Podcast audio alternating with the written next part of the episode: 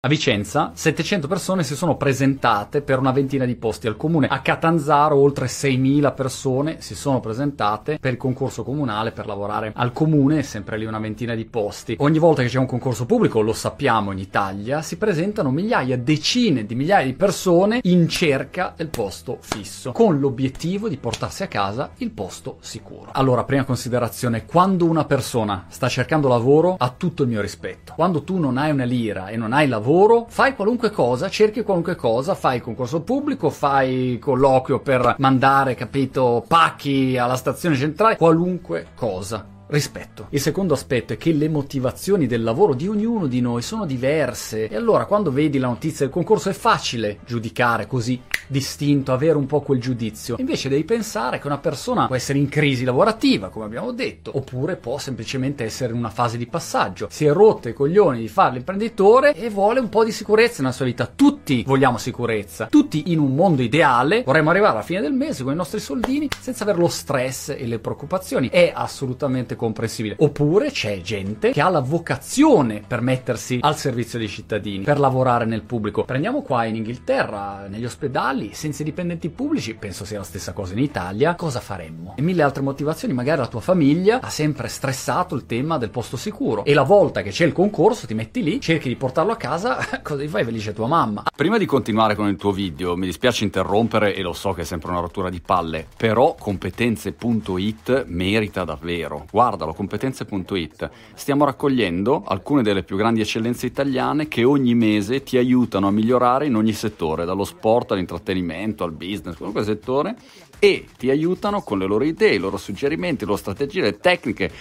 Una figata pazzesca. competenze.it Altro aspetto importante, quando si parla di lavoro, ognuno di noi ha il diritto di giocarselo come gli pare e piace. Punto. Non esiste una soluzione uguale per tutti. La bacchetta magica, miracolosa che promette la politica, avremo i posti di lavoro, i migliori posti di lavoro. Non esiste quella roba lì. Non esiste un lavoro che vada bene per tutti e non esiste una soluzione, una categoria lavorativa uguale per tutti. Pensate che palle se il mondo fosse fatto solo di imprenditori digitali. Mi dicono a volte, non te magno, per te la soluzione è avere solo imprenditori. Ma che cazzo stai dicendo? Ma mica solo imprenditori, è una categoria quella. Io sono fatto così, ho quella vena dell'intraprendenza, sono fatto così. Ma il mondo per fortuna è variegato, oppure sarebbe noiosissimo avere un mondo con soli dipendenti pubblici, o solo avvocati, o solo commercialisti, o solo spogliare liste. La cosa che conta davvero qual è? È che uno faccia il lavoro che gli piace, che gli si cala bene addosso. E questo prescinde dai soldi, dal successo, dalla fama, da qualunque altra cosa. Vi faccio un esempio. Qua a Brighton, il postino che mi porta alla posta è la persona più felice del pianeta. Gira sempre col suo pantaloncino corto, non ha bisogno di andare in palestra perché fa 100 km al giorno, è sempre sorridente, gira con le sue cuffie bellissime, si sente la sua musica, fa le sue consegne. Ma chi lo ammazza quello lì? Oppure vi faccio un altro esempio. Andate sul lungomare e magari incrociate uno degli spazzini di Brighton, un fisico pazzesco, tutto bello tatuato, col suo rastrello impostato mentre pulisce,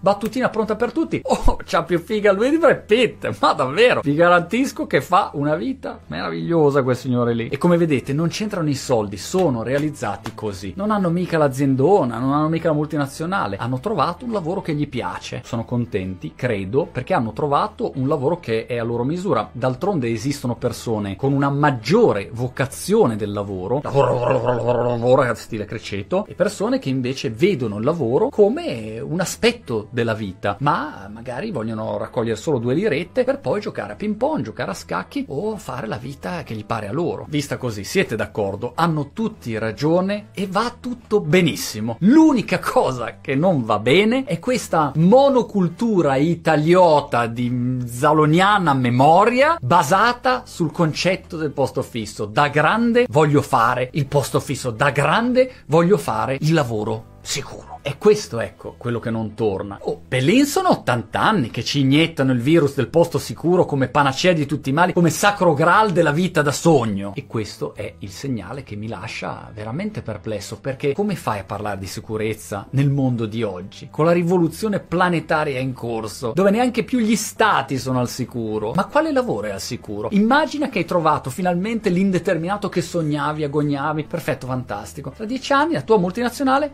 floppa, tutti a casa, tu ti ritrovi lì, 40 anni, 50 anni, e a quel punto che cosa fai? Da dove riparti? Se tutta la vita sei stato allevato come un pollo da batteria, da quando vai all'asilo fino a quando finisci l'università, con l'idea, con il dogma dominante del lavoro sicuro e del fissismo. Il fissismo, il fissismo, il fissismo mi manda fuori di testa. Perché il fissismo che cosa produce? Il poveracismo ideologico. Il poveracismo ideologico funziona così. Lascia che ci prendiamo cura noi della tua sicurezza in cambio della tua apertura mentale e della tua libertà. Tu statene tranquillo. Butta nel cesso i tuoi sogni, queste cagate, la tua vocazione, tutte le tue potenzialità in cambio della sicurezza vita. Affare fatto? Bravi, bravi, affarone. Ma poi le parole, le parole, dice Nani Moretti, le parole sono importanti. Fisso e sicuro sono una gran presa per il culo. Partiamo da fisso. Il primo problema è quello lì, che le persone confondono fisso con fermo. Il posto fermo dovrebbe chiamarsi. Allora avrebbe una sua ambizione, avrebbe una sua peculiarità, avrebbe una sua piacevolezza. Ma fermo presuppone un movimento. Io mi muovo e poi mi fermo. Questo mi dà una prospettiva di cambiamento. Magari mi rimetto in moto, magari magari vado in un'altra direzione. Ma fisso, quando tu dici fisso, lì è come il chiodo. Una volta lo picchio dentro quel muro lì, il muro quello è e quello resta. Passiamo alla parola sicuro, che è la mamma, la sorella, la bisnonna, la trisavola di Gundam delle contraddizioni in termini. Se scateniamo il nostro latinorum andiamo a vedere che l'etimo della parola sicuro è securum, securum, senza, se, privazione, curum, no, cura, preoccupazione, senza preoccupazione. Allora l'idea è che il lavoro sia senza preoccupazione, è come dire, no, io voglio una famiglia, voglio sposarmi, ma non voglio mica avere preoccupazioni. Oppure pensate a Valentino Rossi, va in pista a fare il suo lavoro, ma non vuole preoccupazioni, si mette lì, pronto la partenza. Mi raccomando ragazzi, però questa gara niente preoccupazioni. Se ci sono preoccupazioni, scendo dalla sella e me ne vado. Tutta questa bolla italiota ha creato l'ossessione del posto sicuro, del posto fisso. E perché è nata? Perché ha trovato delle basi ferventi, fervide? Perché la gente ci crede così tanto? Siamo tutti condizionati da questa bolla e non riusciamo a staccarci da 80 anni? Perché ci sono tre motivi principali. La paura del futuro, la mancanza di fiducia nelle proprie capacità e il terrore del rischio d'impresa. Partiamo dalla paura del futuro. C'è la paura da sempre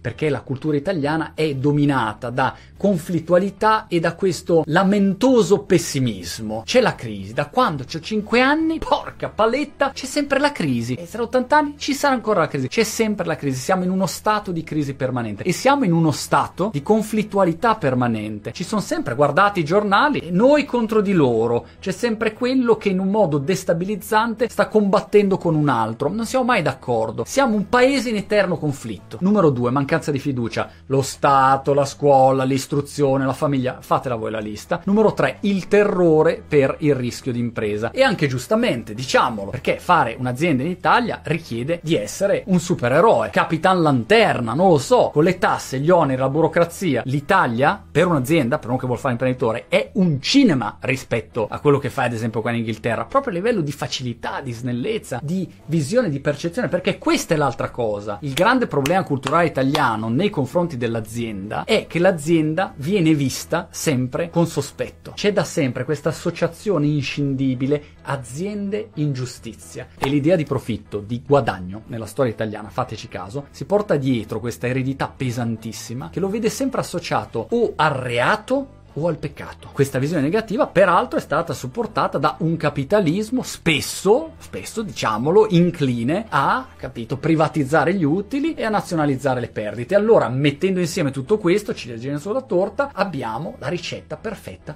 per il baratro del fissismo. Però voglio dire, ormai siamo arrivati nel 2020. Vogliamo continuare ancora a pensare così o vogliamo spostarci a ragionare sul fatto che esistono miliardi di opzioni lavorative oggi che sono tutte sullo stesso piano, che tu voglia fare dipendente pubblico, che tu voglia passare la vita a fare il surfista e dormire in camper, che tu voglia fare startup o tu voglia fare l'allenatore di ping pong, hai una serie di opzioni che sono tutte sullo stesso piano e ripetiamolo, prescindono dai soldi, dalla fama, dal successo, da tutte queste puttanate qua. L'unica cosa che conta è qual è l'opzione migliore per te. Sono tutte opzioni nobili sullo stesso piano ed è fondamentale che però vengano comunicate tutte allo stesso modo e poi uno decide, sapendo, lavoratore avvisato e mezzo salvato, che non è facile quando vuoi avere sartorialmente cucito su di te il lavoro della tua vita, i tuoi sogni, devi sapere che è molto difficile e paghi un prezzo molto alto perché spesso devi barattare la tua sicurezza con la tua realizzazione o quantomeno provare a bilanciarle e vedere se riesci a trovare un equilibrio. Spesso non lo trovi, spesso pigli delle facciate clamorose e non ce la fai a realizzare quello che vuoi, non ce la fai a fare esattamente il lavoro dei tuoi sogni. Però è giusto avere quantomeno una direzione, che te l'abbiano detto, che sia culturalmente e socialmente accettato e poi ci provi. Se non ci riesci, amen, oh, quantomeno le tue carte le hai giocate. Basta, mi fermo qui che ho parlato anche troppo. Questa era la mia umile opinione. Poi ognuno faccia quello che vuole, ognuno ha il diritto di fare quello che gli pare col lavoro. Quello che posso dire è che per